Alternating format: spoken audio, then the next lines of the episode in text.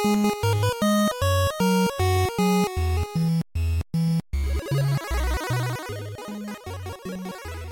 let's face it, your code is going to have errors, even code written by an amazing developer such as yourself. When errors happen, it's nice to know that Honeybadger has your back. Honeybadger makes you a DevOps hero by combining error monitoring, uptime monitoring, and check in monitoring into a single, easy to use platform. Honeybadger sends you alerts real time with all the context needed to see what's causing the error and where it's hiding so you can quickly fix it and get on with your day.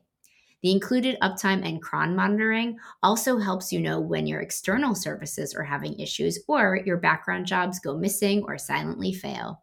Go to honeybadger.io and discover how Starr, Josh, and Ben created a 100% bootstrapped monitoring solution. Why is this important? Self funding means they only answer to you, the developer, rather than a venture capital overlord. Visit honeybadger.io today and mention this podcast to get started for 30% off. Welcome to Parent Driven Development. Just a quick reminder before we move into the show that we love being able to provide you with this content and we want to continue to do so. We're on Patreon and would love your support. Most people just give $5 a month, which really helps us continue to do what we love and share it with all of you. Thanks for your support. Now, today, I'm here with my friend Chris. Hello, I'm Chris Sexton, and I'm here with my friend Arit. Hello, I'm Arit, and I'm here with my friend Kaywu. Hi, I'm Kay Wu, and today we're here with our guest, David Heinemeier Hansson, who will be chatting with us about parenting while being internet famous. David is the creator of Ruby on Rails, co founder and CTO at Basecamp, best-selling author, Le Mans class winning, class winning racing driver, frequent podcast guest, and family man. Welcome, David.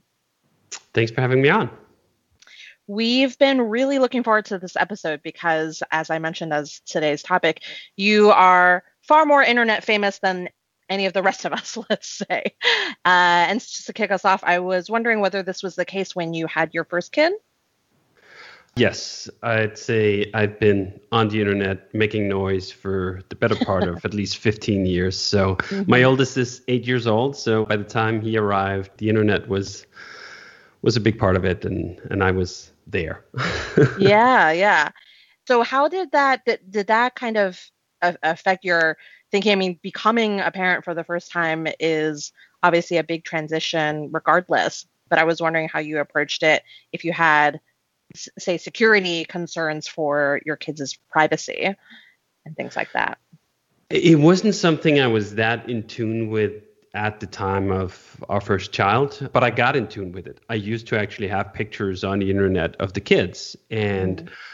I this was maybe 2016, 17, something like that. I read a number of great articles from kids who had been on the internet because their parents had put them there and they most certainly did not like it. And I also just became more aware in general about how sort of the interaction between kids and their parents bragging about them or posting about them on the internet and felt like, you know what? I don't need any of that. So I yanked off all pictures I had. This came around the same time I deleted my Instagram account, which had mm-hmm. some pictures of my kids on them. They were also on my website. And I tried my best to scrub all pictures of them on the internet. If they want to be on the internet someday, I mean, that's up to them and they should make that choice, but I'm not going to put their face on there anymore.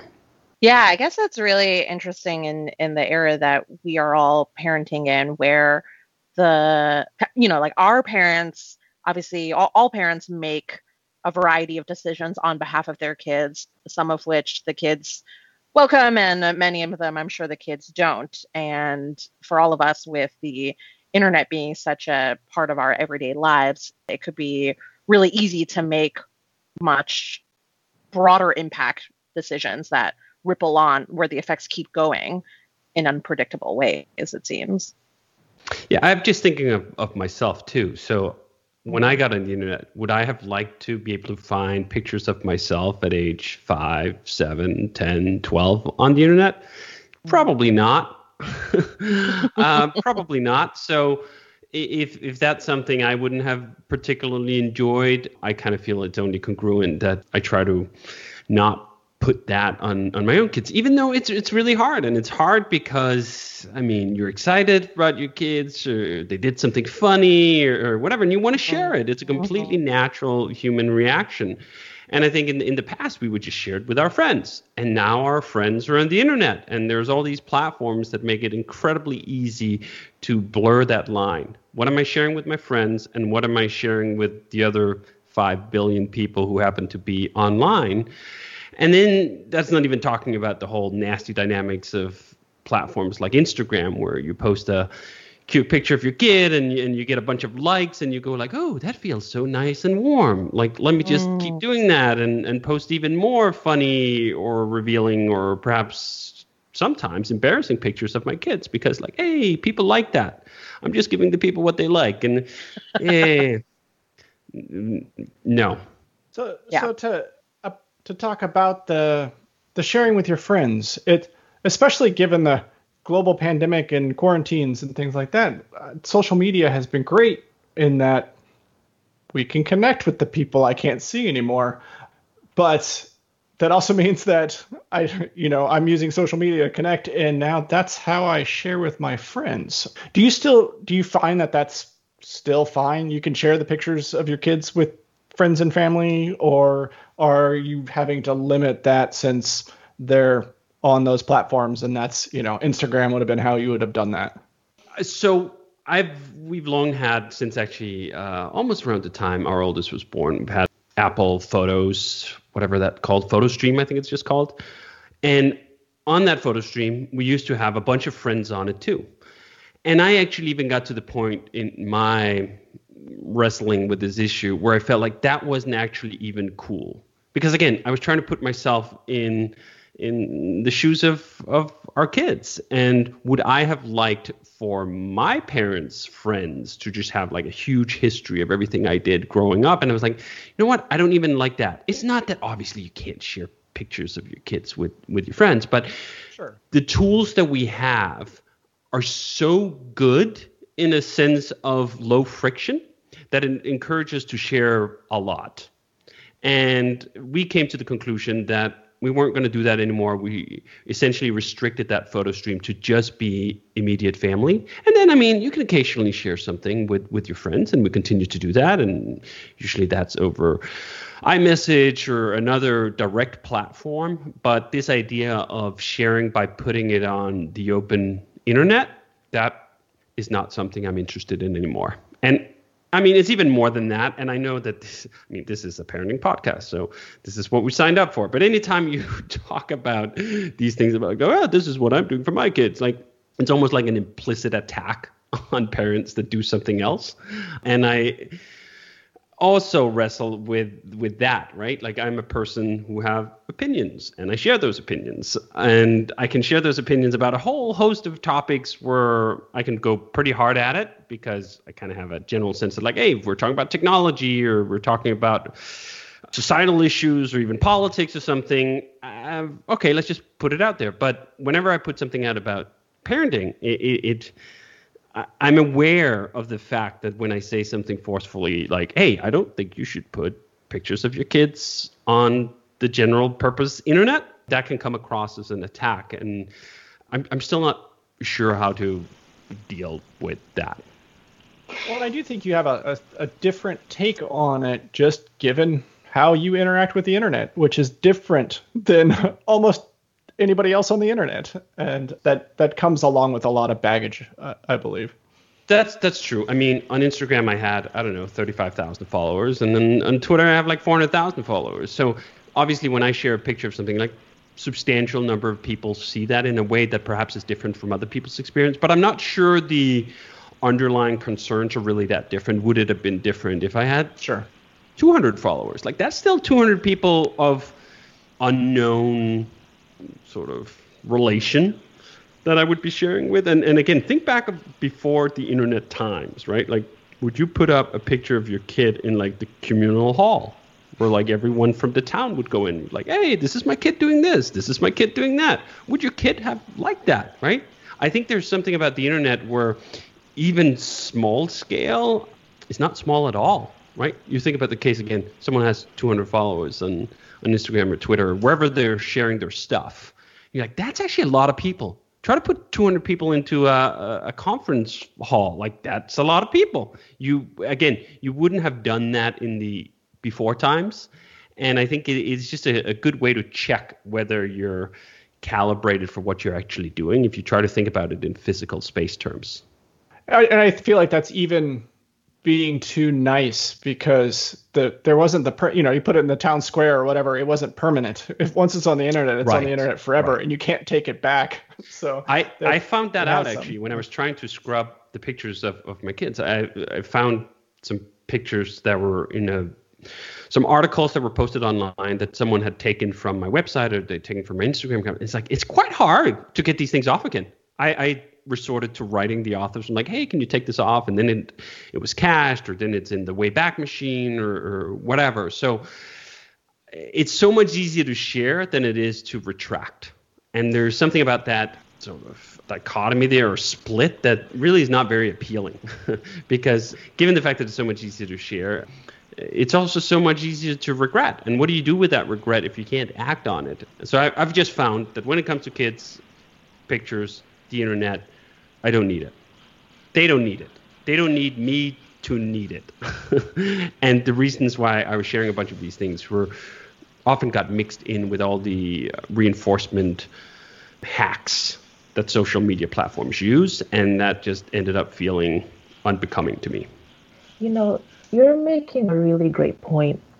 I remember there was a time that I was preparing for a talk and I needed to get like I guess childhood pictures of myself to include in the talk. And so I had my kids, you know, I have these huge albums from when I was little. And so I had my kids help me, you know, pick out some of the pictures that were going to go in this talk. And as we were doing that together, I realized that like I miss almost miss like the I you know just going through the pictures like the the actual photographs and the fact that they're all in this album. And you know that's the album that if I had guests over I would share you know whether it was me as a child or my wedding or something else you know from my past. And I realized that I think the way we've I, I guess if, if if it's a word internet internet sized, you know, or digitalized like our our taking and our keeping and our sharing of pictures. It's almost it's all we've almost lost the nostalgia, I feel. Like the nostalgia and the sense of like having a collection. Like I have albums from when I was five and I have albums from when I was 10. And, you know, it's almost like these periods of my life are like encapsulated in these albums that I feel is pretty much lost, I think, with the way with the way we kind of share our lives through images and through media today. And so I think, I mean, I feel I feel like for that reason, as well as others, like I'm not so I, I hardly live on social media and I have very little of myself out there. But I think it go for me, it goes back to that that missing that nostalgia and missing that sense of like this is a collection of snapshots from my life before. Right. I, I, think there's also just something about the intimacy of privacy that something else has a different value when it hasn't been passed around on the internet and it's just yours. And there's something else to it, a, a magic to that, a magic to the unshared that I think we have discounted for a very long time. And we put all the value on the share that, like, oh, what is a picture if it's not shared on the internet? I take more photos than I ever have. I have an enormous amount of, of photos starting from around 2010 or something by the time camera phones got good enough. And it's such a source of joy to scroll back through that um, so it's not for me that like the, the pictures have lost their value or, or the digital aspect of it. In many ways, for me, it has made it even easier, and, and I've captured so much more. But the value of all that being private is something I've only come to appreciate more recently. And I think that counter reaction in part that you see in, in other forms of social media like uh, Snapchat or, or, whatever, where it's, it's more of a direct form or iMessaging or WhatsApp groups where you have a small group of people sharing something together, I think has a, has a real appeal because of that. That it's just it's something d- different, something else when when it hasn't been shared broadly, and it's also just more, in my opinion, sort of authentic. I mean, I was on Instagram for two and a half years, I think, last time I was on. And even with the best intentions of getting onto that platform, knowing what it was, knowing all the tricks and the engagement hacks and whatever else was in there, I still got sucked into it. And I still got it sucked into presenting a version of my life that was not only just the stereotypical highlight reel, but was almost at times driving like, oh wow, that would make a good picture. I should do that, which is just the nastiest form of letting yourself be influenced by what others react to, which is something I don't have any interest in on an intellectual level. And then still, we're humans. And there's a reason why there's a billion people on Instagram. And there's a reason why all these platforms are so popular because they're so damn addictive. And for me, it just required the hard stop when it came to that. Like, I just couldn't be on a platform like Instagram and not get sucked into it. So it was better for me to be off it. And you know what? Of all the sort of social medias and whatever I've been involved with, Instagram was the most interesting because for a time I was sort of addicted to it in the sense that like we're all addicted to, to, to social media, but I'd find myself checking it like maybe a few times a day. And then I stopped using it and it took exactly two days and then I never thought about it again. it was some, holy shit, that was a not a good use of my time, not a good use of my thoughts, not a good use of my privacy. I'm curious about, so we've been talking a lot about pictures and these different platforms uh, and whatnot. I'm curious about talking about parenting, like not with pictures, but just, you know, Twitter or like the different places where you sort of post updates or questions.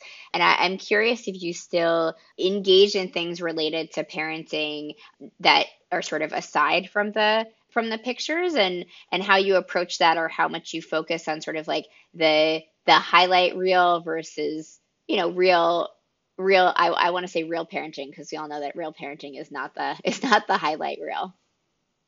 I, it's a great question and it's something given the fact that i'm still very much addicted to twitter and, and spend an awful I was just going to say an awful lot. Let me just abbreviate it to an awful amount of time on it, which is what it often is.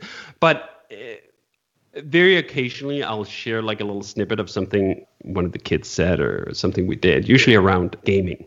So I like to excuse it for a higher calling. That one of the, the the reasons I talk about gaming so much is because even just in my circles, I, I thought we were over this, but like gaming, video games still have negative connotations and where I live in California, there's a lot of parents who are very keen on limiting screen time and, and sort of being restrictive in all the ways that their kids engage with, with video games and how much they engage and so on. And we can get into that if you're all interested, but I find that to be just bullshit for the most part, uh, authoritarian, negative trend that I thought we had killed off in the 80s. Apparently, we hadn't. Anyway, point being that when I then talk about like, oh, the kids, I, I posted something like two days ago, like uh, the four-year-old, which is another explosive topic that I always get uh, replies to. We play Fortnite and we play Fortnite as a family. I play Fortnite. My wife has even played a, a bit, and and both my oldest sons uh, play it, and, and one of them is, is four years old. And so I posted something about like, oh well, I don't like my iPad anymore. It doesn't play Fortnite. I like my One Plus because it does play Fortnite, right? And the reason I pay, post that so sparingly is because there's almost nothing I hate more than parents posting like the humble brag of like, oh look at my always surprisingly young child having a surprisingly insightful observation about the world, and it's just like go oh god. Right? Like it, it's all the sort of flashback of that highlight reel of parenting or whatever of kids and positioning them as these sort of uh, sparkling super unique individuals super insightful super funny. exactly. And i'm just like oh shut the fuck up. Sorry. I, I hope this isn't actually.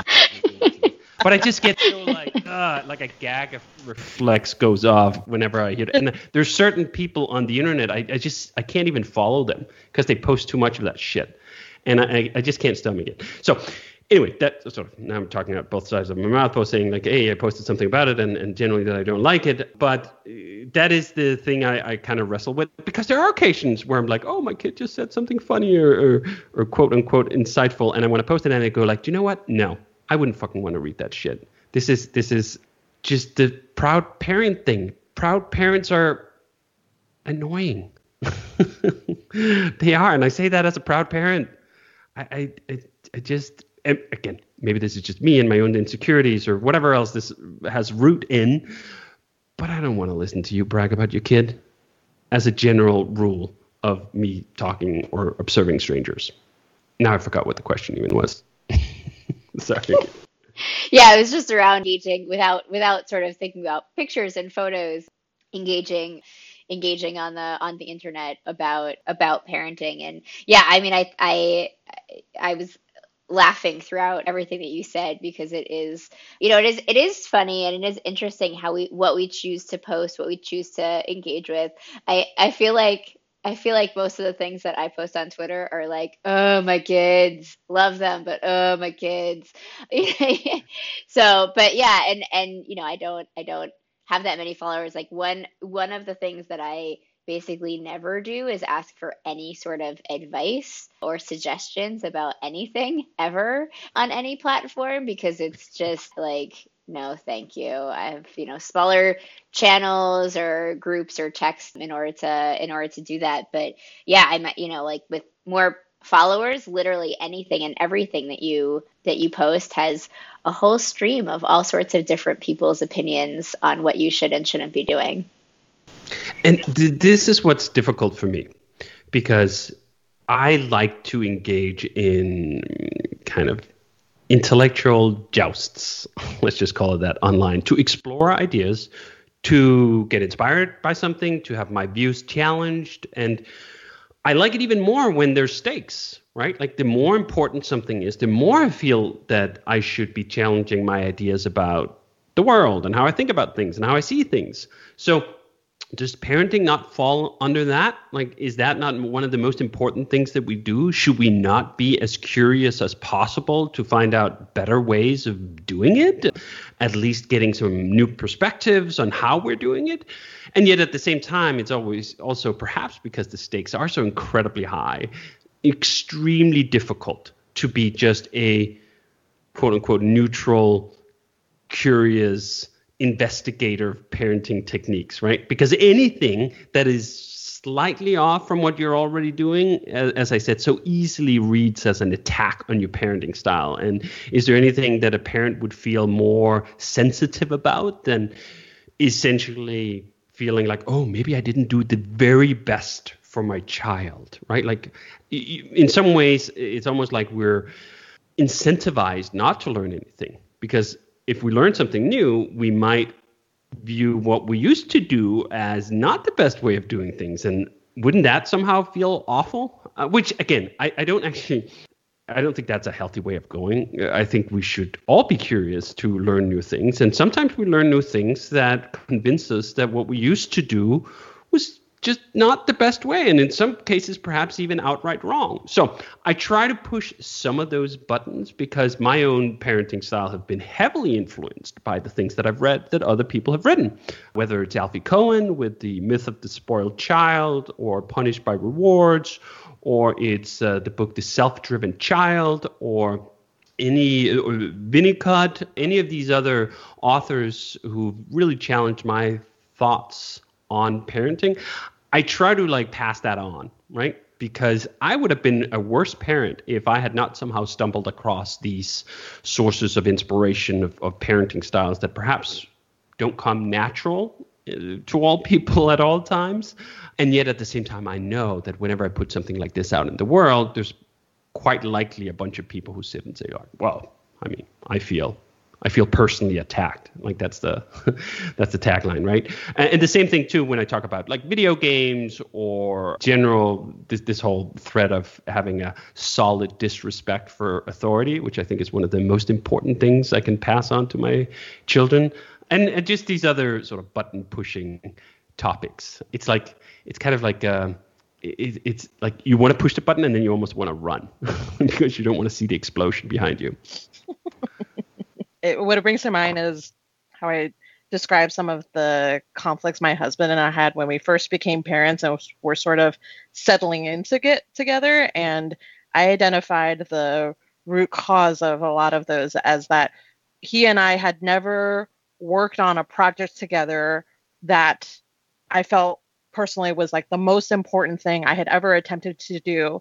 And yet, for which I was the least qualified of anything I've attempted to do as an adult, you know, and I just, that combination of, as you said, the stakes are high and there's so much out there, you know, all of human history that you could be drawing on, really. It's, it's a pretty potent combination. I think it's pretty understandable for why people react the way that they do. Even, even as I oftentimes in my bio these days, I describe myself as like frequently hate reading a bunch of parenting books because so many of them I'm like, yes oh i'm you're targeting me as a parent but like i'm busy. This could have been summarized in a pamphlet and then i could have decided if it was the right thing for us or not you know? Way too wordy. It's interesting to me that you're, you're talking about passing on these values for, for your own kids such as uh, a healthy skepticism at the minimum of of authority. And i was also wondering in particular how how or whether you've thought about things the conversations that you might have around the privileges that your kids and your family might have compared to others in the world, whether that's financial or, you know, for all of us, I, I just often think about how my kids will have a leg up for things because of just their parents being more aware of what's available out there for tech and other, you know, very powerful tools like that. Yes, it's that's perhaps one of, or not perhaps, that is definitely one of the more difficult areas of, of figuring this out because we are like extremely privileged, privileged inside a circle of privilege. In, in a way where at what age is that a good time to take up in such a manner that is actually productive and helpful and expanding for the child to understand? And in which way can you do it? One of the ways I have not liked very much, for example, is when people who are in a very privileged, let's say, financial situation go like, well, my kids really need to learn the importance of money and uh, they shouldn't get anything sort of beyond like a, a sort of very small allowance or, or, or their gifts needs to be very right sized and at the same time they're living a life of splendor and excess right? Like that is just to me so utterly incongruent as to render whatever good intentions there might have been behind that utterly bunk. So I try not to do that, which I don't know, maybe that's a meta privilege on p- top of a privilege, but this idea that since we are in a position where like the daily necessities is not something that we need to worry about, I don't need to f- sort of push that on the kids at an early age. And I mean that in sort of all the small ways of trying to like teach them the value of money. In fact, I would like to teach them the opposite, right? That life is not just about understanding the value of money and being so focused on that, and that that has that should be put on a pedestal, particularly when we aren't in the situation of struggling for our basic necessities, right? I think there's a capitalist uh, counter in not centering your your a, lot of your parenting and what is values and and what should I sort of ensure that they pass on to, to be around like money or, or so forth. Again, this is only possible because you're in a privileged position. But that's the other thing. I mean, it, yeah, it, I, I, go back and forth on it often in, in terms of how do you shield your kids from from capitalism in some ways because you are a main beneficiary of the way the systems are structured, that that is in itself a bit of a mind fuck. But it's something I'm really keen to continue exploring and exploring in such a way that you end up hopefully leaving your kids with a worldview that is not centered around materialism, particularly American style materialism, while at the same time also having empathy and understanding and working towards a fairer, more just world where resources are shared more equitably. So, I don't know. These things are occasionally in conflict and occasionally pushing each other forward, but um, yeah, unresolved. uh, on, ongoing, on, ongoing work yes. here to clarify, I, I, wanted to just check my understanding that the sort of one approach that you disagree with is it sounds like kind of situations where you feel like parents are sort of placing in artificial constraint on yes yes. m- money uh, items for their kid and there's yes. there might be like a little bit of hypocrisy compared to what they get for themselves versus their kid. 100% i have all the greatest respect in the world for parents who do have to worry and deal with which is like 99.99% of the globe the the struggles of daily necessities. I grew up in in a household that absolutely had to deal with those concerns and constraints and then it's congruent right like uh, mm-hmm. then like okay like hey this is this is what it is and, and we're in it together it's the the fake imposture of like hey we're, we're living a life of relative, comparative, or absolute luxury. Yet, I mean, I'm, I'm going to try to teach you a lesson about the value of money by constraining that, that I find to be utterly unproductive.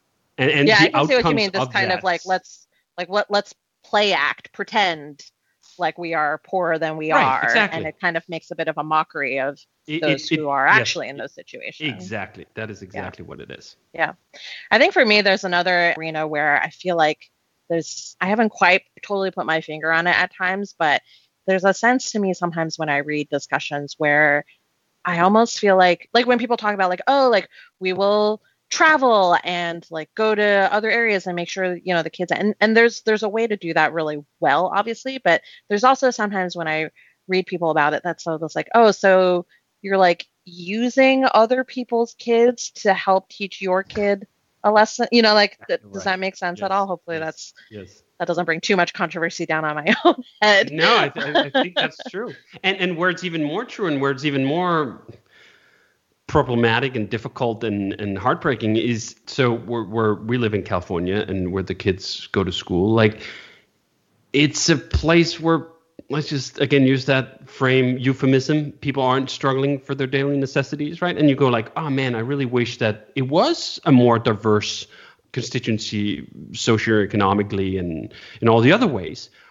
And and then you're just like is that is that compatible right like one of the examples is like, so we go to this school out there and like all the time they just have these fucking events in the middle of the day and i'm always like are there no none of the parents here who fucking have to work? Like, how does this even work? Like, how how do we just show up at like 1 p.m.? Like, how is that a thing that we do? And then you look around and you're like, oh yeah, I guess my kids go to school at a place where they just don't, right? Like that. These are considerations they can take, and and like that's you, you can wish like, oh, we should do sort of a more. Uh, it should be a, a more socioeconomically diverse people. It's, it's difficult, right? It's it's difficult to you really have to then reform the whole thing. It actually has to be not just a token effort of like, oh well, we'll we'll do some I don't know scholarships or, or other ways of, of of addressing some of that. You have to address it all the way through.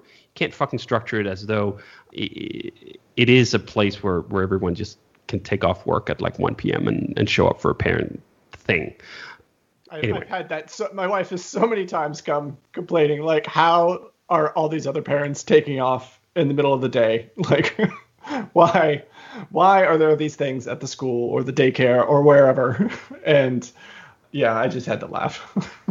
yeah, I mean, I and I like I've my oldest is only three, and you know, already in his first half year of preschool before the pandemic hit, there were plenty of events like that already, and it's like, okay, like I get why the schools organize it in that way. But at the same time, you know, I, I have often been left with the thought of like, well, like I feel like it's good for the kids and and for me as well, right? As a privileged tech worker, to make sure to get a sense of like I don't know, quote unquote, like more normal people, like in in their lives, and like have have that interaction and not be within this bubble. But as I mentioned earlier, at the same time, I struggle with like, well, it feels really wrong to just be like, will you be my friend so that I can learn things from you that like from this perch, this weird position that I happen to be in because of a variety of lucky factors that ended up lining up the right way, you know?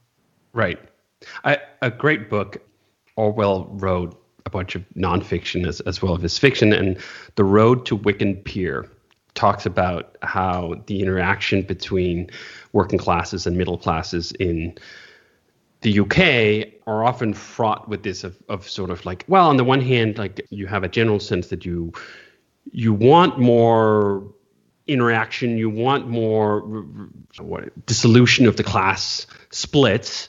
But then when it actually comes to to to, to doing the things and and and making the accommodations, eh, do you know what? Perhaps the the appetite is not quite the same. And I think it, particularly in the U.S. I'm so that is the other thing. I currently live in Denmark. I grew up in Denmark, and now I'm back here in Denmark, and it's very different.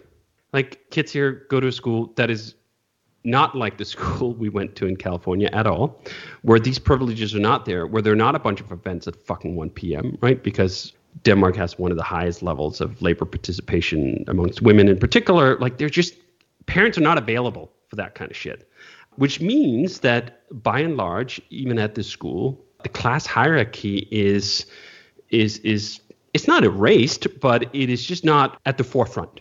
And you know what? It's really nice it's really nice. And it's one of those things you perhaps don't appreciate, particularly if you are in a privileged circle of society and, and you live in, in the US and you're like, oh, well, you, you can sort of wring your hands about, like, well, maybe it could be better if there was more integration. And then you try to live in a society where the class structure is so much flatter and you go, like, man, this is just nicer it's just such a nicer way to uh, to live and interact in a much broader sense. And in Denmark, it's not just about the schools; it's about like everyone does the same things. Like take the metro, or you take the bus, or you ride your bike. There's just such a interaction between quote unquote classes, and then of course there's also the collapsed class hierarchy, the smallest spread in class hierarchies anywhere in the world is in Denmark. So anyway, just as in to say that even as someone who is rich and privileged and live a rich and privileged life in the US. When I then come to Denmark and like all those privileges, at least comparatively speaking, are, are, are put aside, you're like, this is better. And I think that this one of the things that, that should inform a greater part of the discussion in the US is that a more equal, less class stratified society is more pleasant even for the people at the top now we really took a turn here into uh, societal.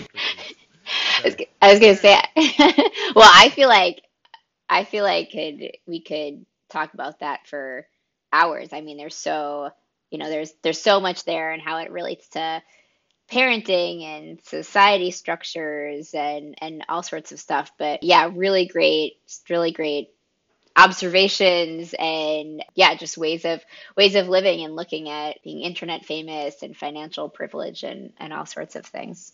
So we are going to move to the portion of our show now where we talk about genius and fail moments. So these are things that have happened in the last week or two weeks where you felt like you had, you know, a real a real genius as a parent or or you know, something that that didn't quite go as well. Anyone want to go first? I can go. So, I think it's a genius. My my daughter, she's three, and she recently moved from her crib to her twin bed. Yay! So, um, but I, you know, when she was in her crib, she she is one of those children that she moves around a lot, and the the boundary of the crib you know, was just invaluable because she's one of those kids who will roll off the bed in her sleep. And so when I was buying her twin bed, I was thinking about like the bed rails, like you know how you have the bed rails that anyway, I was researching them on Amazon and a lot of them just looked really bulky and like being able to fold it down or fold it up, I was afraid of like pinching my fingers or having her pinch her fingers. Anyway, and so I was you know, anyway, long story short, I still had my pregnancy pillow. You know those pregnancy pillows that like are really long, like a snake, and really like poofy. Yep. And so yes, and I still had that. And so her bed is in the corner of the room, and so some edges are taken care of. And so just wrapping the pregnancy pillow underneath her, so I have a really like fitted sheet and just stuffing it under there and having it form Oh, yes. I mean, the under the sheet is like really key because that's not going to get kicked off. Exactly. And the Oh. sheet is tight already. And so it just holds the pregnancy pillow in place. And so that goes around the exposed edge of her. It, I just, I was so, I patted myself on the back. I was like, you go, girl. Anyway. Oh yeah. And it's working so far because, like, I think in, and I've watched her in sleep, like, she'll get to it and she almost like hugs it a little bit and it kind of clues her in i think subconsciously that like this is the boundary don't go no further so it's working well so that's my genius for That's a day. lot nicer than putting putting the mattress directly on the floor like we did for my son when so it, if he fell out it wasn't a big deal. But he wasn't had like that really classy strong- bedroom. i know all right thanks everyone I can go next. I have a fail, which I think I've mentioned on a previous episode before about the fact that I did make like a really nice, thick photo book for my oldest uh, after one year, just like kind of the highlights, uh, my, my favorite photos. And, you know, there's like, what, like 500 of my favorite photos or whatever else. And he is now three and has a younger sibling who turned one a little while ago. And that is the only photo book that I have still put together. And they, you know, I, I put it accessible to the kids. And he's been so, so into looking at really loving on it. And now it's, I think it's like, the cover was long gone and the rest of the book itself has now been ripped into like at least three or four different sections scattered around the house i think so I really do need to get on this more, and I feel like it would be like they would they would obviously also really love it if I even just made like a little board book that had selections of photos that were more recent from from each of their second and third years or whatever else. But I haven't got myself like I, I need that like activation energy to just be like, okay, if I just sat down and did it, I can probably get something that's good enough in like less than an hour, but I just haven't. They clearly like it. Yeah, I know. It would be such a hit, and I just, I should. Yeah. I'll go. I'll go real quick. So, the last few times we recorded, like right before, I would text the whole family and say, "Oh no, we have a podcast. I need a genius fail," and they would come back with really cute, fun things. I did that today, and the first response I got was nothing off the top of my head. So my fail for cheating on figuring out fails failed. I had a good run. You were adequate this Yeah. week, Yeah. as far as I can remember. Yep. Well, I guess I'll, I'll go with the fail that is uh, more or less this call. So I was trying to do time zone math and thought I'd done it correctly and thought I'd timed it such that I could record this show right when the kids were getting picked up from school and I'd, I'd be here alone. And then, of course, as always, I was off by one, off by an hour. And it happened to be that, uh, hey, we're going to go on the recording just as everyone came home. And that's always sort of a source of some stress since the home office I have here is right next to the living room and kids make noise. Surprise, surprise. So how do you make a, a quiet recording? You should you should plan. You should you should get your time zone math correct. And when you don't, it's it's not that great. So Nice. I also have a fail. A lot of fails today. I have a two and a half year old. I guess she's coming closer to three now. And she is amazing and she is fiery, which I am very proud of, but it is sometimes it's annoying. Anyway, so she she's been staying up late recently and in the house that we're currently in, we can like basically there's no way to there's no way to sort of like keep her in her room. And so she's you know been coming out of her room and wandering around and whatnot. And the other night it it hit 10 p.m and i i just gave up, to be honest. And I made myself popcorn and I went upstairs to my bedroom and I closed the door and ate popcorn and watched show on my iPad in bed. And I was just, I said to her, I was like, look, I was like, you know where your bed is. You, you know, go go upstairs whenever you're ready. And my my husband said something like, "Oh, she bested you tonight," and I was like, "That's right. Yes, she did." So that was my fail. You know, yeah. All right. Can relate. yeah. I feel like there's some win in there. Strong, opinionated women. Supporting so. independence? Yeah, I don't know. yeah. All right. So David, if people want to find you on the internet or learn more about you, where where can they go? Where should they look? Normally, I would just say, "Oh, hey, I'm on Twitter," but I have learned that my Twitter feed is an acquired taste, and perhaps that is not the best introduction to anyone, really. so I will recommend checking out some of my books.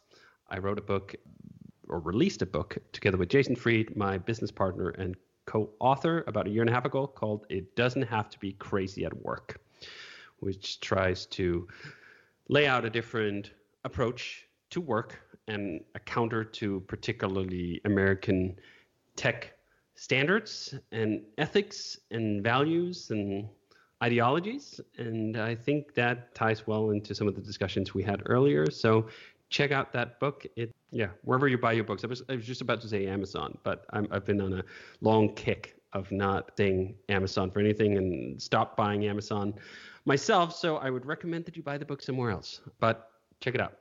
dhh.dk is my personal website, and you can find link to the books and the other books I've written on that, if if you must uh, or, or desire that amount of whatever that is. I'm also on Twitter at dhh. Excellent. Thank you so much for coming on our show and for being our guest. Thank you again for having me. This is great. All right. Thanks so much for listening to the Parent Driven Development Podcast. We'd love to hear from you. If you have questions that you'd like us to chat about on air, you can email us at panel at parentdrivendevelopment.com or find us on Twitter at, at parentdrivendev. And if you like what you hear, again, please support us on Patreon. We're patreon.com slash parentdrivendev and rate us on iTunes. Bye, everyone.